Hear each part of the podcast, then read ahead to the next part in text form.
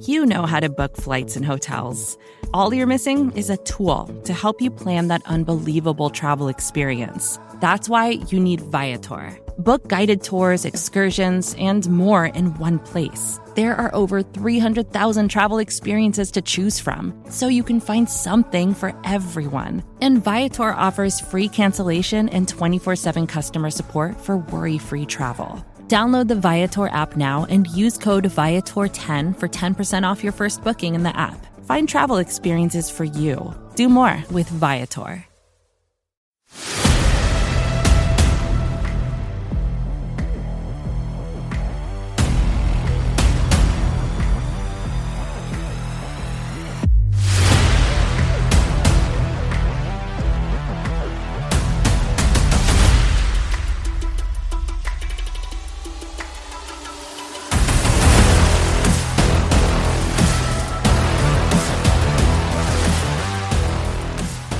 Welcome back to the podcast to be named later. I am Kris Willis and I'm again joined by my co-host and good friend Stephen Tolbert. Stephen, we're back after a few weeks away, uh, but how are you doing tonight? I'm doing well, Kris. It's good to be back with you, man. Yeah, it's been I think we just talked about it, it's been about a month since you and I kind of sat down and talked. Obviously, we had the the playoffs and we did a bunch of different stuff for that, but yeah, it's good to be back. It was disappointing into the season. Obviously, we'll get into it, but that's just how it goes sometimes. You don't always get you don't always get last year's results. So, uh, but it's good to be back on with you, buddy. Yeah, it's been too long. Honestly, we uh, we probably should have uh, found a way to get back in here uh, uh last week. But honestly, after uh, after that disappointing end to the to the season, you know, I think it was uh, it was good to just kind of recharge and you know kind of turn our attention to the to the postseason. I think we'll be pretty regular from here uh, on out, at least for the next uh, several months. I think uh, I think we can come up with enough stuff to talk about. We've got some other things that are I'm trying to put together. Uh, for the off season too, so you know the podcast network's still gonna. We won't be. We probably won't be coming with quite as many shows, but uh, we still got some good things. Um, you know that we're lining, trying to line up. So, um, but let's just uh, start with obviously with the the um, the most obvious thing. Honestly, uh, you and I haven't really touched on uh, how the season ended. Um, it's disappointing. I don't think anybody could have saw that coming. Um, you know, I, I've tried to I've tried to think about what to write about it, uh, what to explore about it, but honestly, I just keep coming back to you know they just picked a bad time for everything to go wrong, and uh, you know and that's kind of that's kind of just where I'm at as far as it goes, you know, with the Philly series because honestly, it wasn't even that competitive. Um, you know, they just ran into a team that was playing really well, and as we said, you know, the Braves just didn't Braves just didn't perform really in any facet of the game. Honestly, when you really look at it, they didn't score, they didn't pitch. Um, so you know, I mean, when that happens, you know, this is you get bounced, and um, and unfortunately, you know, that's what happened to Atlanta this time.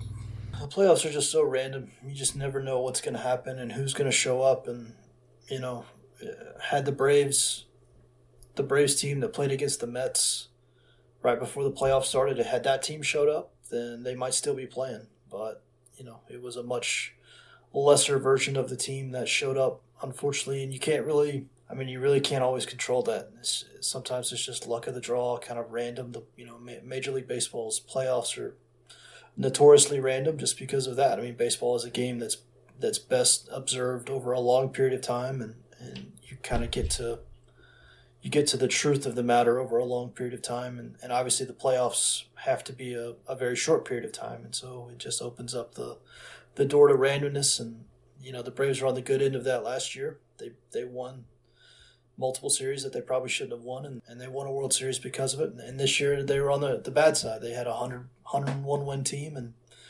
got bounced by a, an 87 win team. And that's just, that's the nature of the beast sometimes. But, yeah, they just didn't play well at all. I mean, that was the you know that's probably the most annoying thing is they were just a shell of the team we saw all year, right? I mean, the starting pitching was such a strength all year, and it was just so bad against Philadelphia. I don't know why. I mean, Max got sick, obviously, and that was probably bad timing, and and then Spencer got hurt, and this was his first start in a while.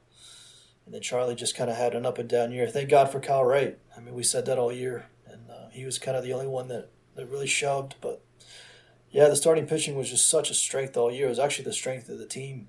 There was just you know basically three non-competitive starts from from Max and Strider and Morton, and then the offense didn't show up either. I mean, well, there's a I don't even remember what it was now, but it, I think there's only two or three guys that that really showed up at all. And you know, you don't pitch and you don't hit. It's tough to win. So yeah, it's a bummer. I really hated the season ended that way. I, you and I, I think a lot of us were kind of feeling the same after the series was over and the season was over. We were just kind of exhausted and and kind of tuckered out. It was a great season. Uh, before we get too deep into the off season stuff, I do want to say that. I mean, I, I got some blowback on Twitter because I, I tweeted that that it was a great season.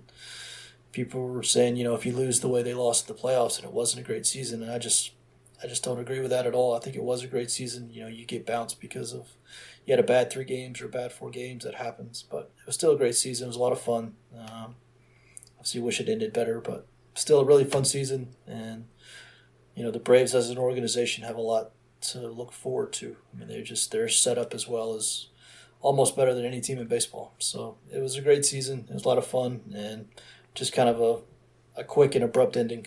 Yeah, you kind of feel like, uh, I, you know, I think anybody if uh, going back to it, if you know, if you if you bow out to the Dodgers or something, I think it feels completely different to bow out to the a team from your own division that finished third in your own division and you know really wasn't a factor in the division race. I think that stings. Um, I do think there was a lot of people that uh, you know, the World Series was a great thing, brought a lot of people back to the Braves. Uh, but there was this misconception that, you know, this was World Series or bust. And I mean, the fact, we're going to talk a little bit about it here in a minute, but, you know, the fact is that nobody has repeated since the Yankees in uh, uh when they won three straight at the end of the 90s, uh, 98, 99, 2000. Um, there's a reason for that. I mean, baseball's not like other sports. Um, we've seen that repeatedly. Um, you know, and, and they expand, you know, every time they expand this postseason, I think the randomness is just going to creep, uh, become even more of a factor. So, you know, like you said, it's a good season. Uh, a lot of things, uh, a lot of things happened. You know, they, they were able to run down the Mets. So that was an exciting race.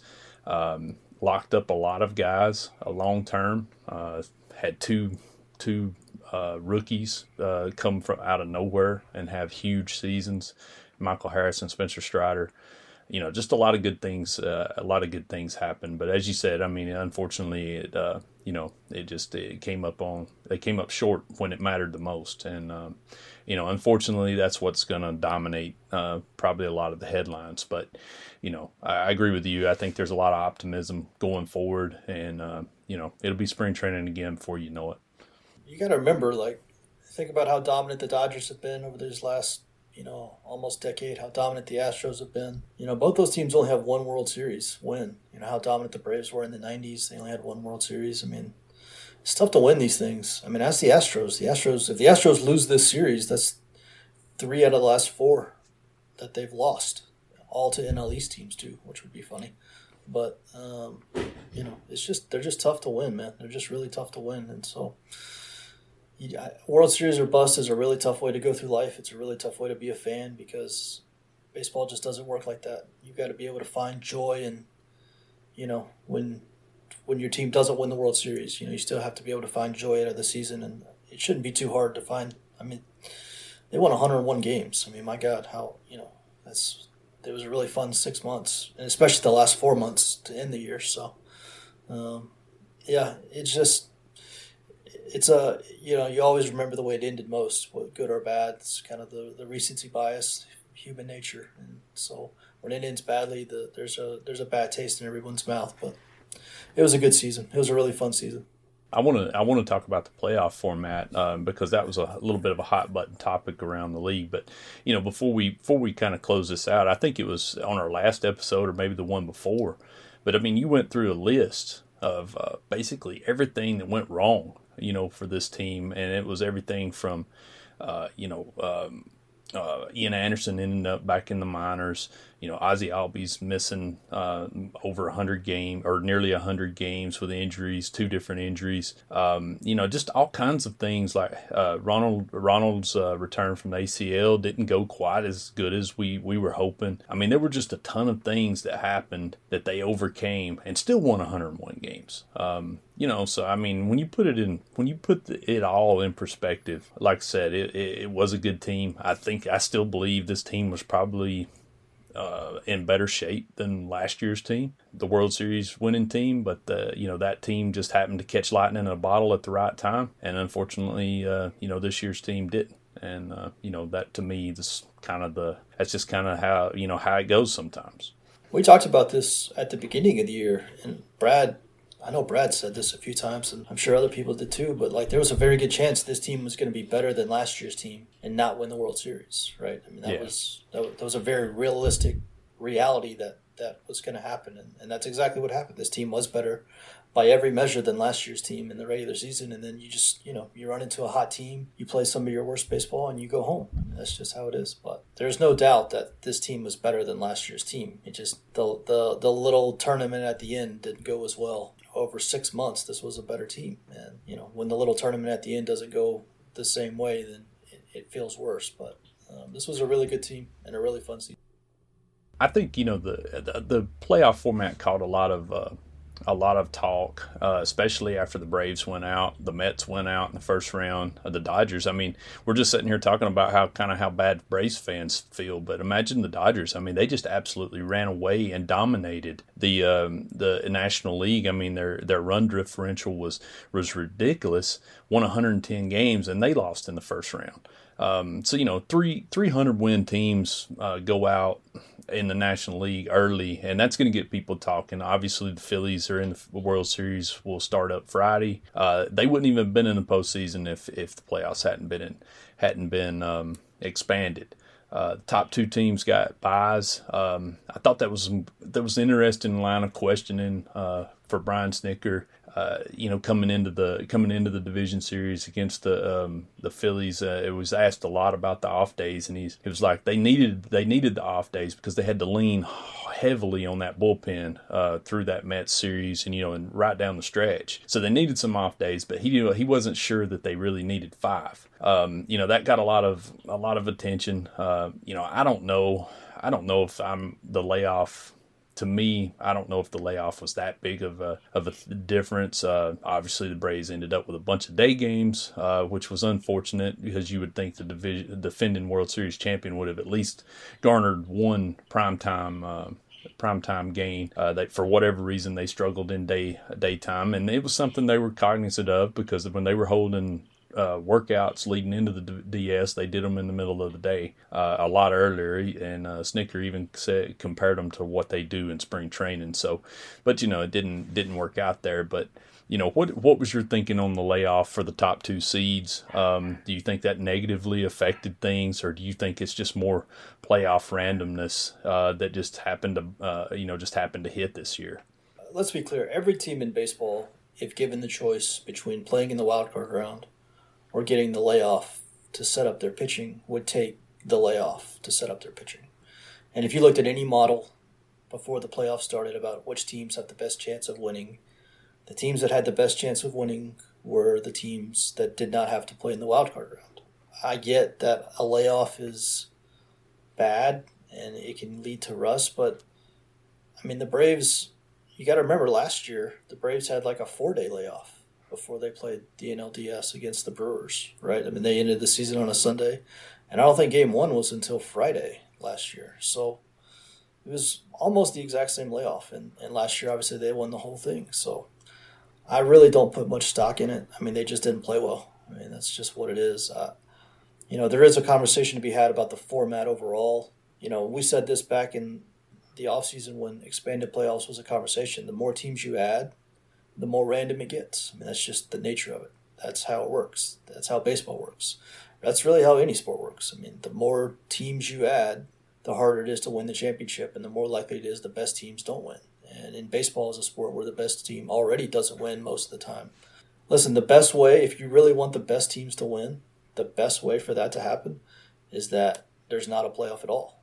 that you know you go kind of European soccer style, and whoever has the best record at the end of the season is the champion, or or maybe you take whoever has the best two records and let them play in the World Series against each other. But you know, every team for every team that you add after that, you add a layer of randomness that really can't be accounted for. Even if you made them all seven game series, it wouldn't matter. I mean, baseball is just as random in five games as it is in seven. So you know, and and Major League Baseball is never going to give back the playoff games. Like the players agreed to it. These games are cash cows for the league. Baseball is never giving these games back. They're never going to reduce the number of teams or reduce the number of games. Um, that's just you can't put the genie back in the bottles. This is the this is the new reality, and you know I think the buys, I think that was a big deal because it does still give you incentive to build great teams. And I think as teams, as we get used to this format, teams will get more comfortable with the, the layoff. And but again, the layoff was really not that different than the layoff of previous years. So uh, it's not a big factor to me. I just think the Phillies were hot, got hot at the right time. I do think the fact that the Braves and the Mets had to uh, really had to basically play playoff baseball since June to win the division. I think that did end up hurting both teams. I think both teams were pretty exhausted. There's also been times where the Braves clinched very early, got to rest everybody, and then came in and, and were flat as well. And so there's really no magic formula to it. You just you hope you're hot. The playoffs start. The Phillies were hot. The Braves weren't, and that's all she wrote. Yeah, and I mean that's a good point. That's something I wanted to mention too. And I absolutely nobody said this afterwards, uh, but I did wonder, as you alluded to. I mean, the Braves chased the Mets essentially from opening day to right up at the end of the season till that final three game series in in uh, well even longer than that into that series in Miami. You know when it finally was clinched up. So um, you know, I mean, and that has to be a grind. I remember the '93 Braves. You know, the big they ran down the Giants. Uh, the Giants won 100. I don't remember 102 games and went home.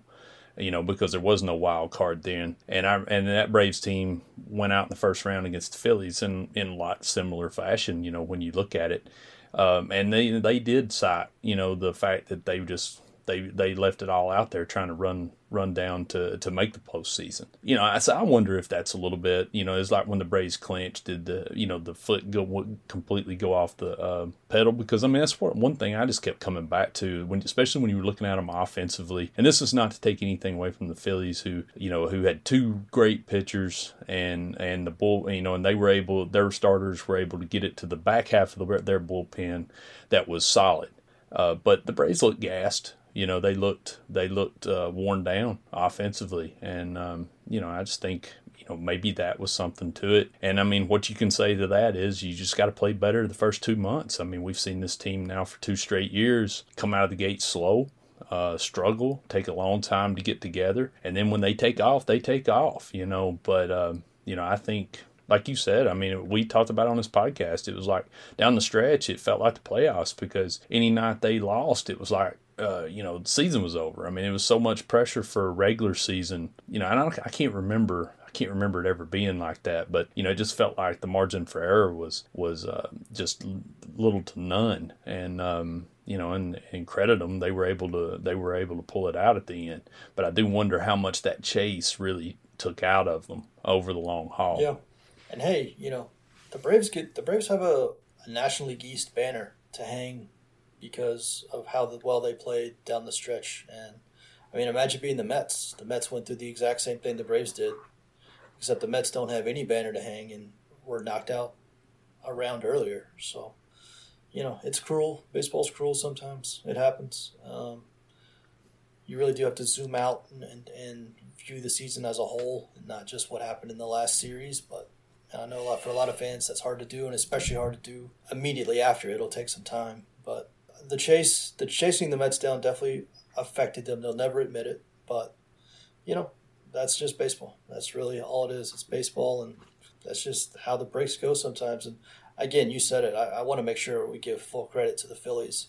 I mean, they they dog walked the Braves for for well, the Braves won one game, but for the other three games, really weren't all that competitive. So, I mean, the Phillies just just destroyed them honestly, and so credit to them, man. They played really well, and um, you know they've got a chance now to, to win a whole win the whole thing. So, um, but I would I would hope that Braves fans, at least after a little bit of time, can at least appreciate what this team did and, and how fun the season was. It might not be immediate, but uh, hopefully eventually t- people will be able to to really appreciate it.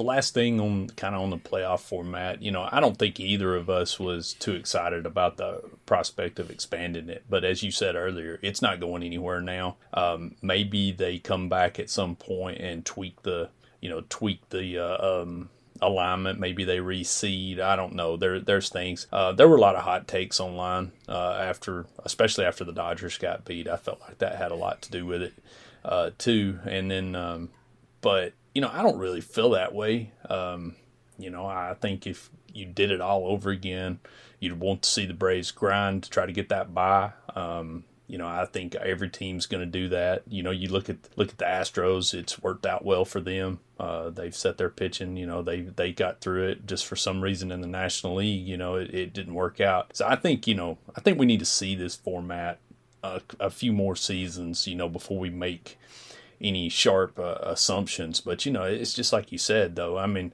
I can remember sitting there listening to podcasts when the uh, when the uh, the playoffs began in 2021 and you know the first week a prominent uh, national writer was like well are you gonna is anybody gonna pick one of these teams from the nl east and it's not a week and 10 days later it's like well i think the braves might be able to win this you know that's just how quick things can change so you know it's just uh, uh did you have any did you have any hot takes or you know feelings about the uh, the format you know the race down the stretch I think one thing, one backdrop with the Braves and Mets was you knew whoever, it didn't really matter because both teams were going to the postseason.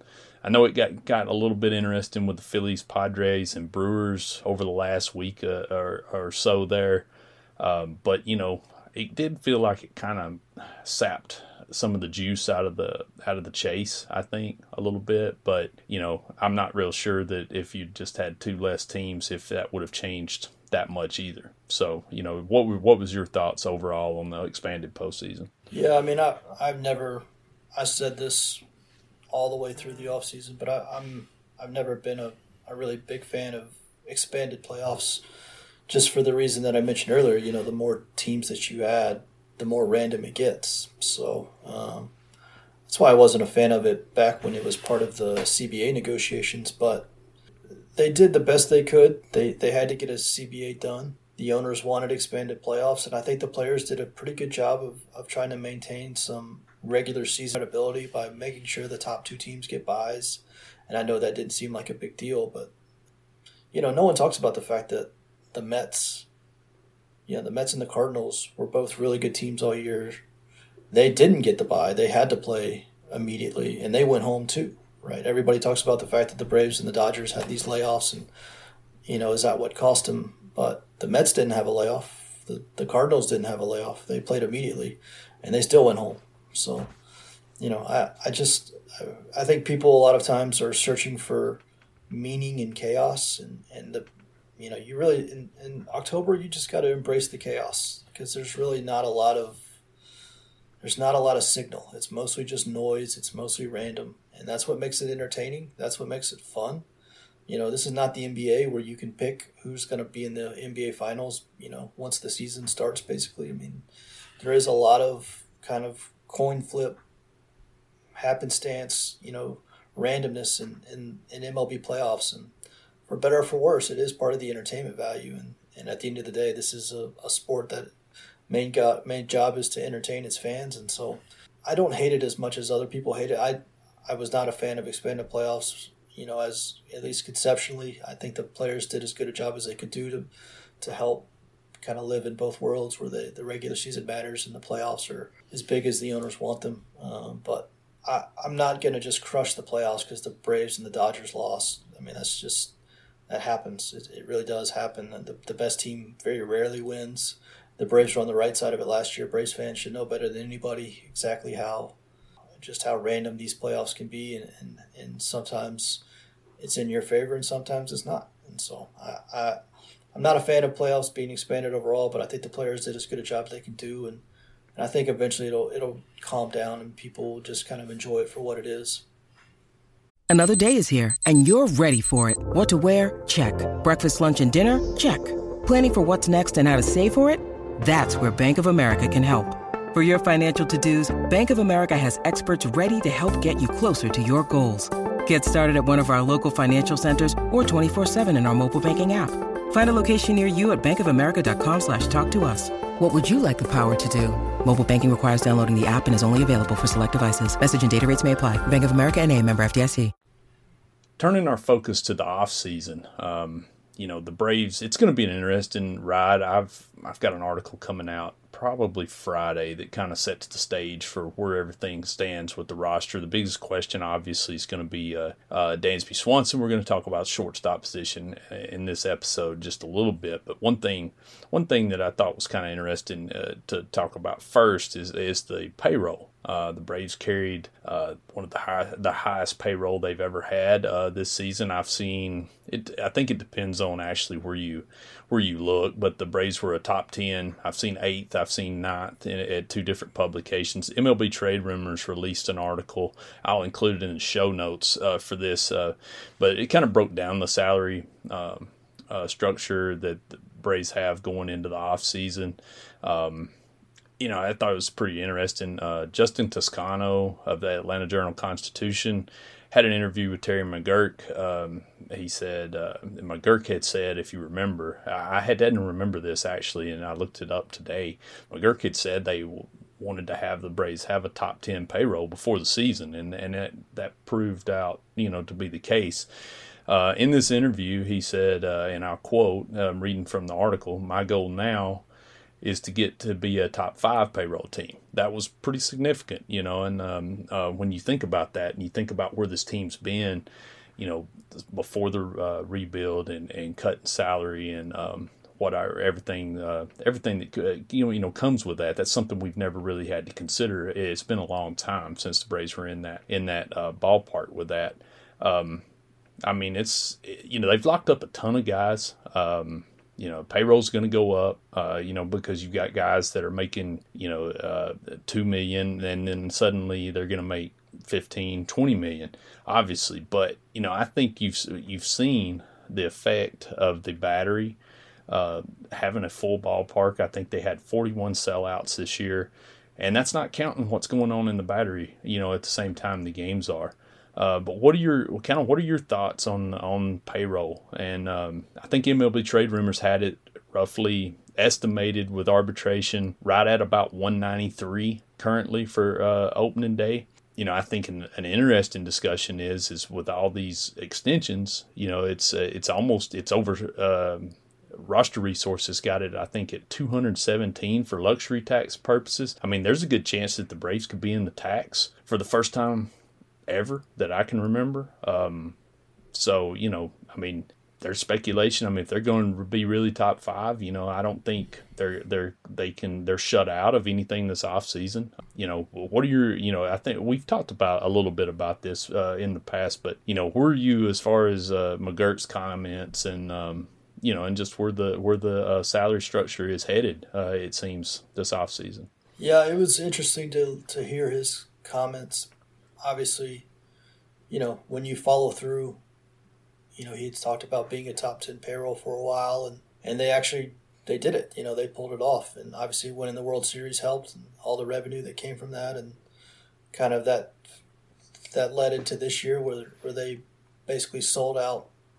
I don't know if they sold out every home game, but they sold out damn near every home home game, and they were they had a massive attendance year, and you know at least so far, they've they've kind of kept their word, and payroll has gone up as you know as revenue has gone up, so has payroll. So I don't really see any reason why that would stop now. I mean, they definitely have, you know, they this is the highest payroll they've ever started the season with in terms of what they're going to start next year with. I mean, even if they didn't make a single addition, they would already have the highest opening day payroll in team history. So, and like you said, that's depending on who you look and where you look, it's somewhere between 190 million, 210 million. You know, depending on whether you're looking at just pure salary, if you're looking at tax tax implications. But you know that the Braves are already in, they're already in a, a stratosphere that I didn't really ever think I'd see. Quite honestly, you know, I'm.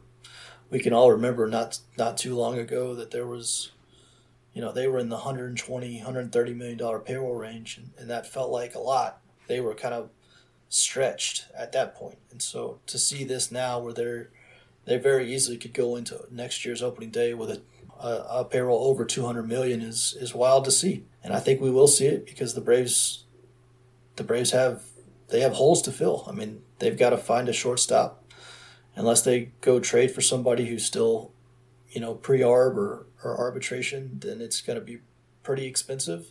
Assuming they get somebody at the level that they had last year, obviously with his, whether it's Dansby or whoever it is, you know, the the either Dansby or, or a player at his level is going to be expensive, and so you know, I, I don't see a, I really don't see a scenario where the Braves don't have one of the biggest payrolls in baseball going into next year. I mean, they're kind of already locked into that, quite honestly. So I'm excited about it. It means, you know, eh, the Braves don't have a ton of a ton of room this offseason just because they they really did lock up so many players and you know they went ahead and gave Charlie Morton twenty million dollars for for next year. And, and so that's obviously already factored in but technically that's a that's a move that you know obviously could have happened in the in the winter time they just did it in October instead but you know they're I really do think they're going to be one of the biggest payrolls in baseball next year. They should be. I mean, that's what this this team is in the middle of a World Series window. They're not playing for the future. They're not thinking about what this team can be 10 years from now. This team is ready to win now, obviously. That's what they should do. They should be aggressive. I think they'll be aggressive in free agency. Um, they don't have a ton of ammunition in the trade market just because they've spent so much of their prospect capital elsewhere, but I do think they'll be aggressive in free agency, and you know, we'll we we can get to the specifics of it later. But yeah, I, I I'm I'm fully. I, I don't see. I think the Braves front office has earned the benefit of the doubt. I think Alex is maybe the best um, VP of baseball personnel or, or VP of baseball ops. Um, I think he's the best guy in the business. You know, you could probably argue for, you know, a few other guys, but I think I think the Braves have one of the best front offices in baseball. I think they do have an ownership that has at least started to spend. You know, I've been very critical of Liberty Media in the past, just because they they uh, oftentimes did not spend, even though they had the capability to do so. And and if that was the case, that's I would say the same thing. I, I don't carry water for ownership by any stretch, but I I think they've earned the benefit of the doubt. They quite literally put their money where their mouth was this last off season and even you know this season. You know adding Iglesias at the deadline was a very expensive move in terms of ownership level and, and how much money they committed. And you know they did it anyways. And so I think they've shown a willingness to do it. Um, and I think they'll continue to do so. I, I can't imagine they, they came all this way to stop here. And if revenue is, is as high as it seems like it is with you know them basically printing money at, at Truist Park these days, then I really do think you'll see a, a, continued growth in payroll. And so the question just becomes how high are we talking? Are we talking 220? Are we talking 230? Are we talking 250? It, it, it does kind of, you know, it, it does indicate who you can go after and who you can't. And so it's going to be a fascinating offseason in that regard. The Braves are going to be at the highest payroll they've ever been. And so that's that's fun to see. It's cool to see. But uh, yeah, I'm I'm excited about it. I think other fans should be excited about it, and I do think the Braves will have an active winter. I, I don't think they'll be as active as other teams that that have to be active. The Braves don't necessarily have to be that active. They just they brought they're bringing so many players back because of you know they're already under team control and, and already a really good team. But there's some key areas that the Braves do need to shore up, and so you know, I don't know if it'll be a ton of moves, but I think the moves they do make will be impactful, and you know that's because they've kind of, I mean, in my opinion, they've they've held to their word, and, and payroll has risen like they said it would. So when he says it's going to be a top five payroll, then I believe him. Uh, it, it is interesting how that narrative's changed, as you said. I mean, I can remember even back to 2018, the question was always, you know, well, would they do enough, you know, to get over the hump? Um, obviously, and you know, and it's not that we're not that far removed from 2020, where basically, you know, their their trade deadline was adding Tommy Milone because, you know, word was they were just pretty they didn't have yeah. any, have the money to spend as far as the budget goes, you know, playing those games without without fans. But it is refreshing, you know, when you look back and you see that um, Alex Anthopoulos had the had the ability to go out and make those trades in 20, 2021 that um, at the trade deadline, you know, the added salary and and uh, enabled them to make a run to a World Series. And then this season, it's just continued. I mean, Austin Riley gets the biggest contract, um, you know, in Bra- in the franchise history. Uh, you know, you trade for Matt Olson, you lock him up. Uh, you know, there's a lot of questions about that Matt Olson trade, uh, especially when you know the thinking was that he's going to enter, you know, just enter free agency in two years down the line, and they just ended that, signing him to a long term deal the next day um, you know, Michael Harris, Spencer Strider locked up. Um, you know, it's just it, has been it's been refreshing to see them reinvest. Uh, you know, the, I know they're the battery, the the move promise of moving to the stadium is it would enable them to to uh, increase payroll.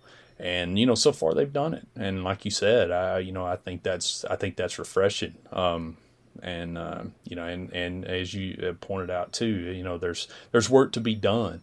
Um, but the way they've built this team and set themselves up, they can be targeted. It's not like they have to go out and get a uh, shortstop, a left fielder, a right fielder, and and two pitchers. You know, it's they can they can look at the areas that they can um, you know they can shore up and can have, be mo- the most impactful and uh, you know make make a splashy move. Now, whether before you know it was just about applying band aids all over the diamond, it seemed like so. Um, you know, the biggest question in the season obviously is at shortstop. Um, I never did think once the once the season got going, you know, I didn't I didn't really think that there was a chance that Dansby Swanson was gonna gonna sign an extension. He's he, typically when players get this close to free agency, they at least test the waters. Um, I still feel kind of I don't know. I kind of feel still pretty good about the possibility of him coming back. Uh, again, I'll say the same thing. I said the same thing right up until they traded for Matt Olson uh, in regards to Freddie Freeman. So, you know, maybe I'm not the best person to ask. Um, it still feels like to me the easiest thing to do would be to pay him. Um, but, you know, as we've seen, you know, once it gets this far along, uh, you know, you never know what's going to happen. So, uh, but at some point, somebody's got to play the shortstop, you know, and I don't think this is a situation where they're going to be willingly ready to hand the keys over to Vaughn Grissom as, as a World Series contender. Um, you know, I don't think this is a situation where you're going to see Orlando Arcia as the as the starting shortstop. So if it's not Swanson, it's got to be somebody else. Uh, but where do you, you know, I know we're we're probably a couple of weeks away from free agents filing uh, after the World Series. Uh, there'll be an exclusive negotiating period uh, before you know they can actually test the market. Where are you at with Swanson? Do you think you think there's a good chance the Braves bring him back? Um, do you think that you know they're going to be looking elsewhere? Listen, the, the first thing we have to start with is the fact that Dansby is basically the only position player on the team that's been with the team for any length of time that doesn't have an extension, right? And so the natural question to ask is why? Why did Ozzie get one, and why did Ronald get one, and why did Olson get one, and why did Riley and you know Harris? Why did all these guys get extensions and Dansby didn't? And it's not that hard of a question to answer. You look at Dansby's career. We basically, you know, we're seven years into this, and we still, to this day, even though we have a little better idea than we did maybe two years ago, but we still to this day don't exactly know what kind of player Dansby is. I mean, I think we can settle on the fact that he is a really good defensive shortstop, and that matters a lot, and it matters even more in a world where you know the shift is is banned and and your, the talent of your individual individual uh, defenders is is even more important, and so that's going to help him a lot in free agency, but offensively, we still don't know what he is, and and even this year, he had that great first half. He had like a 130 WRC plus in the first half, and then he had like an 84 WRC plus in the second half, and you know that's that's kind of been his mo for most of his career. And listen, when these teams give big money deals to players, especially when they're 28, 29, 30, you're mainly paying for offense. I mean, that's what you're paying for because defense typically doesn't age very well, and teams know that. They're they're paying for offense. You know, that's why guys like Harper and Arenado and you know Mookie Betts and you know even Matt Olson and Freddie Freeman. That's why the guys like these get these contracts is because the teams that give them to them know that they're going to hit. And with Dansby, do you actually know that he's going to hit? That's the question, and that's I think that's why he hasn't gotten uh, an extension. Um, I think that's why the Braves kept going year to year. They they were just waiting and waiting and waiting to see some sort of sign that okay, this is who this guy is. This is we can at least put a dollar amount to it and then see if he'll agree to that. And you know, it was just so it was always so up and down with him offensively that you could just never really pin down what you're going to get, and therefore finding an, a number that made sense was just that much harder. And obviously, once it got to this year, and Dansby, you know, was basically the second or third best defensive player in the league.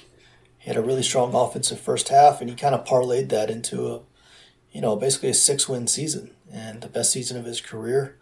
And guys don't typically sign extensions when they just had the best season of their career, you know, in their walk year. And so that's what Dansby kind of set him up, set himself up for. Is teams are going to be very interested I think the Braves just decided, like, you know, let's just see what the open market says about Dansby and then make a decision then. I think Dansby does want to come back. You know, unlike Freeman, he is an Atlanta kid. And so I do think he's got more of a tie to the area and all things being equal would, would prefer to sign with the Braves. So I think the Braves know that even if he gets a big offer in the offseason, they'll at least get a chance to match it if they want to. And, and that way you just know, you let the market decide, you know, is is whatever number he says, you know, is that worth it to you? And so you can make a decision then. But yeah, if it's not him, it's very it gets that's where it gets very interesting because I agree with you. I don't think there's an internal option. I don't think Vaughn Grissom is the guy, or, and I don't, or even if he is the guy, I, I don't think the team thinks he's the guy. So um, that's you're going to have to go outside the organization for your starting shortstop. And there's some obviously big names on the on the market, but they're going to be very expensive. And so I'm in, I'm very interested in what they do. I would not be surprised if they know they have to spend big money anyways. They spend their money for the offensive player more than the defensive player, just knowing how defensive ages. I, you know, I, I, I do think maybe a guy like Correa or, or Trea Turner makes more sense just because, again, you can count on their offense more. Um, and if you're going to have to pay big money, and Dansby's going to get big money. I mean, Dansby's going to make nine figures in this deal. He's going to make over a $100 million. So this will not be cheap unless they don't sign one of the, the big four. It's not going to be cheap. So, you know, I could see a scenario where the Braves say, listen, we've got to pay nine figures anyways would rather give that would rather put that money in, into a, a you know a player that we know is at least going to hit. And if their defense ages poorly then we at least got a bat. So but we'll see. I could be dead wrong. They could love dansby and, and lock him up day one of free agency. So you never know with alex but it's going to be fascinating. And that's i mean that's far and away the, the number one story of the offseason.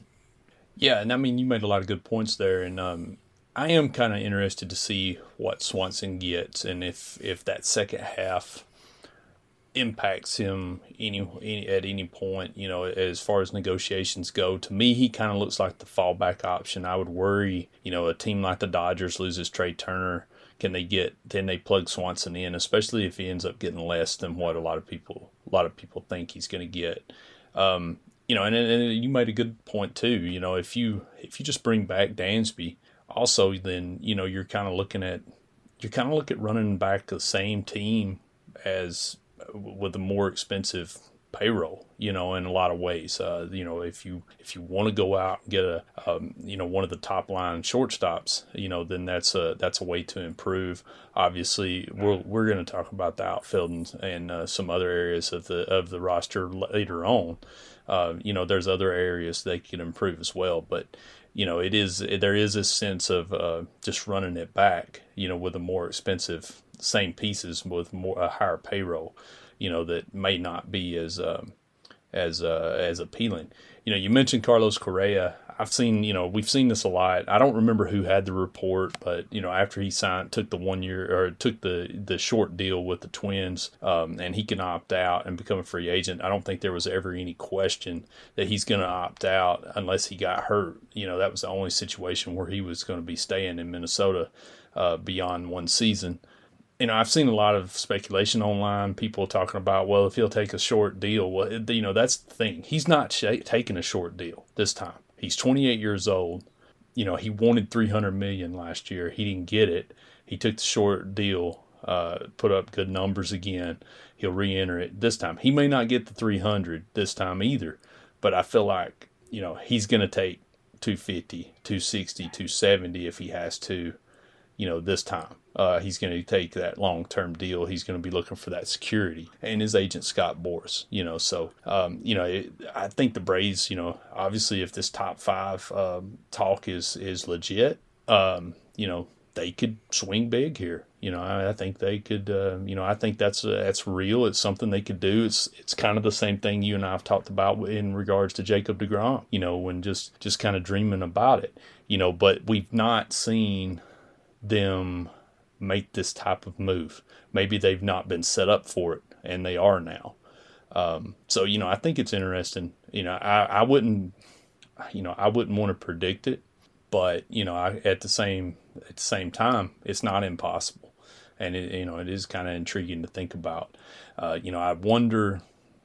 Correa's 28. I wonder how long he could possibly stay at shortstop you know, I wonder if the drop off there, but the offense is real. I mean, he had 140 weighted runs created plus again this season. Um, you know, 22 homers. You know, I think he, you know, he's one of the best offensive uh, shortstops in the game, and he's kind of uh, had played 136 games. You know, that's one thing. I think he's there's been some health questions there in the past, but you know, no doubt, like you said, you pay for offense, and I think you know Correa's a, the type of guy that you could go that route with. And I was thinking about this today. Actually, uh, I knew we were going to talk about this. I was trying to think of, you know, angles or points that haven't been made about it. But Snitker got very used to batting Dansby second. At times, especially in the second half, when he kind of turned back into normal Dansby, that that hurt because Dansby, probably his true talent level, is probably just a league average hitter, maybe a little better, but his on base percentage really kills him. You know, he's not a huge walk guy. He, he kind of survives on the little bit of power that he does have. And if Alex is afraid that that Snit might just get used to batting him second, that's a very high spot in the order for for just a league average hitter. With Acuna not having the year that he wanted, and Olson not having the year that he wanted, and, and Riley definitely not having the second half that he wanted, you know, I do wonder if they they do want a little more offense, just in case, uh, just in case Ronnie is still not fully back, just in case Matt Olson you know, is a good hitter, maybe not a great hitter. And in case, you know, Alex might be worried about, you know, Snit batting Dansby second kind of full time. And if he's a league average hitter, you, you, you really don't want that. I mean, to be quite honest, you don't, you need something better than that at the top of your lineup. And so, and, and like you said, you know, I, I do think the Braves have been hesitant to do these big deals in the past, mainly because they, they're just not, they weren't set up for it. But if they're ever going to be set up for it, it would be now be after a World Series and after a, a record-breaking attendance year, and and so I do I do think there's a chance that they could basically tell Correa or or even Trea Turner like you know what's it going to take, and I think they could realistically get there, but could be wrong. They could they could re-sign Dansby. They could go a, a route that we're not even talking about. Go a player we're not even thinking about. Alex has certainly been known to do that, but you know, I do wonder from an offensive perspective, especially kind of in the post Freddie Freeman world, when you're kind of looking at the offense. And let's be real, the offense was up and down this year. You know, when Acuna doesn't have the year that he wanted and, and Olson doesn't have the year he wanted, the offense isn't going to be consistent. And it certainly wasn't this year, and it wasn't in the postseason. And I could see a scenario where they want more offense, just plain and simple. They want more offense on the team. And, you know, if shortstop is the easiest way to do that, then that, you know, I could definitely see that happening. When you need mealtime inspiration, it's worth shopping Kroger, where you'll find over 30,000 mouthwatering choices that excite your inner foodie. And no matter what tasty choice you make, you'll enjoy our everyday low prices, plus extra ways to save, like digital coupons worth over $600 each week. You can also save up to $1 off per gallon at the pump with fuel points. More savings and more inspiring flavors make shopping Kroger worth it every time. Kroger, fresh for everyone. Fuel restrictions apply. All right, Kris. Well, we're gonna do we're gonna do our Twitter mailbag like we kind of end every show with, and um, I sent out the tweet a little earlier asking just anybody had any questions, especially about the off season, since I knew that's kind of where we would end tonight. Um, and I've got one, and this one I felt like was interesting because it's not really one I thought about. It's kind of a guy that I forgot about, honestly. But I'll ask you, get your thoughts on it. Um, Jake uh, ask, are you at all interested in bringing Adam Duvall back if the deal is right in terms of money and years? That's a good question, and just so happens, you know, I was thinking about that today because uh, I was writing that article. I do, I do wonder. Um, you know, I, have seen, you know, uh, we're we're going to talk about. Uh, I mentioned earlier, we're going to talk about the outfield. That's probably next week's uh, uh, show. But you know, if you look at the depth chart currently, you know, I've got Eddie Rosario penciled into left field you know, obviously there's a ton of question marks with Rosario, and he hardly saw any left-handers this year. Um, you know, Adam Duvall's going to come cheap this time. I think one of the appealing things for him is he can play all three outfield spots reasonably well. As good right-handed bat. I wouldn't be shocked. I honestly would not be shocked if they if they bring him back uh, on a deal. And I think you know, at a lesser extent, you know, Rob, if if it's not Duvall, you know, might could be Robbie Grossman especially if they're really interested in a platoon situation in in left field. You know, with uh, with Rosario, uh, I think if you get Duvall, there's a chance Duvall can play a little more. We get a little more rope to play every day uh, at times, but.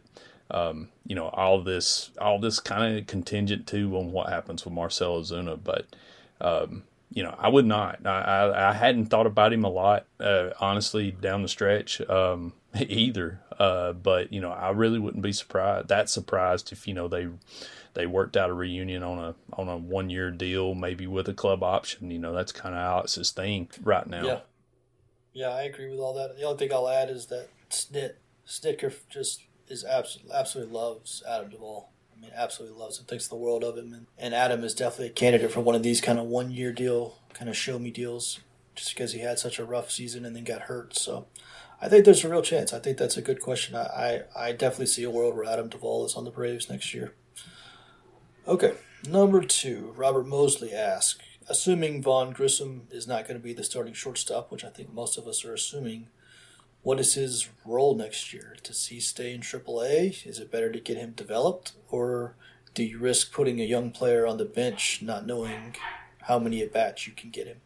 kind of got in my head maybe he starts the season at AAA next year. Um, you know, it'll be interesting to see if he does get some outfield time. You know, I know that's been speculated a lot.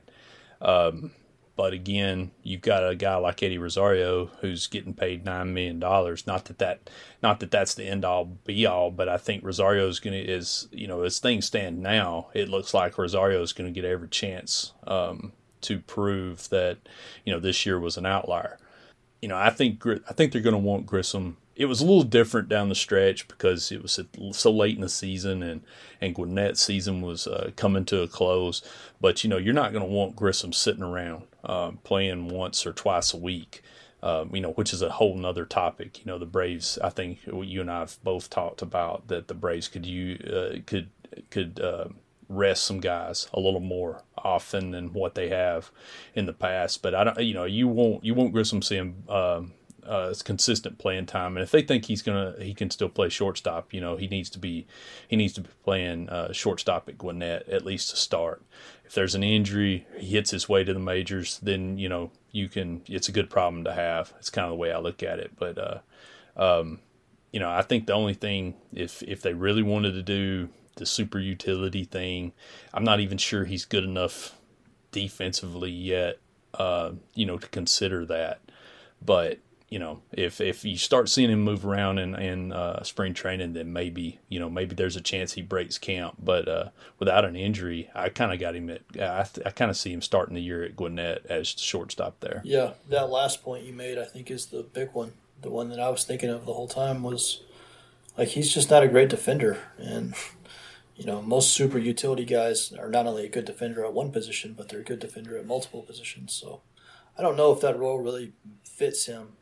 I I'm hundred percent agreement with you that I, if he's not starting somewhere on the big league club next year, and I don't really see how he is, then he's the he's the starting shortstop at Gwinnett. So, but we'll see. We've been wrong before.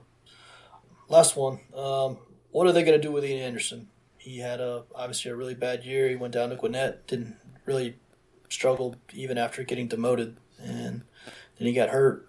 And it, it kind of seems like the organization has moved on, but what are your opinions? What are they going to do with Ian Anderson?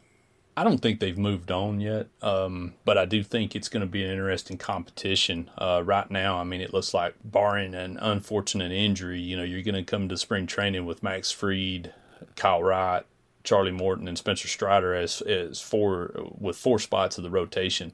Uh, you know, that's and then you're going to have competition between Ian Anderson, Mike Soroka, Kyle Muller, Bryce Elder you know, for that last spot. And that's kind of where it's at. You know, I think if if Ian can regain form again, then you know I don't. I think there's a good chance you know he could he could earn that spot back. Um, but you know it was just a lost season for him this year, and uh, you know there's real question question marks. He's got to rediscover that uh, command. I think his velocity was down a tick. I haven't looked lately, but I, you know, it was just uh, he just seemed like he was behind. He was one of the guys that were behind from the start. I think the shortened spring hurt him, and if you remember, you know, at 2020, at the end of the 2021 season, you know, he kind of had a little bit of a shoulder issue. Uh, pitched all right in the postseason, but you know, uh, to me, he's just not hasn't looked right in a while. But I don't think they've given up on him yet. Um, but you know, I think there's it's an interesting it's an interesting deal because uh, you know Elder was very impressive down the stretch. Kyle Muller probably did his everything you could have asked him to do at Gwinnett, but yet it was still Elder down the stretch and not Muller. Um, you know, I kind of feel like if there's a trade, you know, maybe Muller's in it. Um, you know, but uh, it should be quite a battle for that that last rotation spot. Yeah, that was actually one of the questions that I didn't ask. Was somebody was asking about the the AAA arms and what they're going to do, and you know, listen, you can never have too much pitching. I mean, there's no such thing as as too much pitching, and um, but I agree with you. I don't, I don't think they've given up on Ian Anderson, but you know, especially if they add a starting pitcher this year, and you know, sometime in the winter, then it's it does it is tough to see a role for him going forward. You know, unless there's some sort of injury, and that's before we even talk about Soroka and what he could potentially provide next year. So, yeah, it's to be. I mean, I think Ian's to have a long road back. He's to have to pitch in the minors for a while, unless he just comes out in spring training and just dominates and and the Braves have an open roster spot. I think Ian's going to have to prove himself in AAA, but it'll be interesting to see. They're not going to give up on him. He's too young. He's had he's pitched too many big games for the Braves over the years to just completely kind of toss aside got I've got one question too that uh, uh, somebody sent my way uh, today when you run this. So I, and it's a quick one, so I want to I want to throw it out there too. And it's an inter- it's a good question because it's something we've never had to really worry about as Braves fans. Uh, but uh, it, it's from FSU Brad, and he asked if uh, if the Braves go into the tax, are there other ramifications other than financial? In other words, loss of draft picks, international spending, and etc. Uh, and I had to look this up because I wasn't 100% sure. Um, but basically, it kind of works like a, uh, the first year, if you're over the tax, it's a 20% tax on all overages. Second is 30%.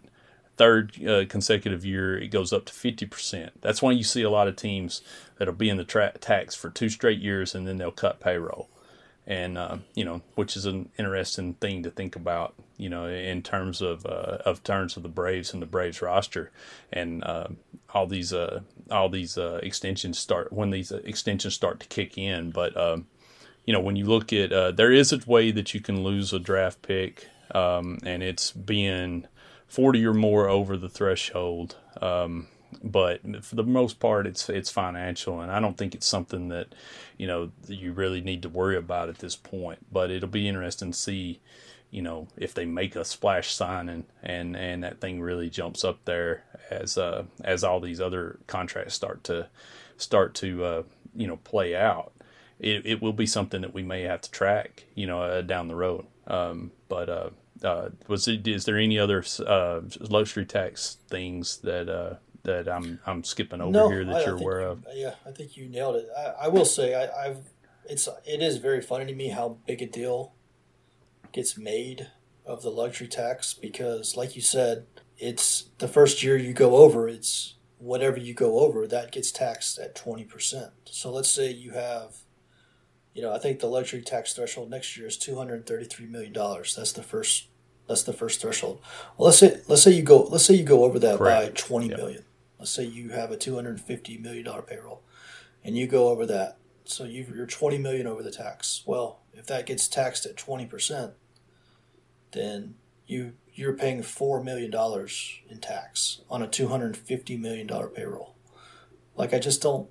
I've never understood why it's it's treated as such a big deal because it, it, it's it ends up being a very very small amount of money. I mean, if you have a two hundred fifty million dollar payroll, is a fill is a four million dollar tax bill really all that significant? I mean, I, I, I it's just funny to me how it's talked about and, and the actual outcome of the money and what it ends up being. But listen, if the Braves if we if we have to have this conversation, like what what the Braves implications are for for going over the tax, then that means things are going very well in the off season. So um, I'm I'm all about talking about it.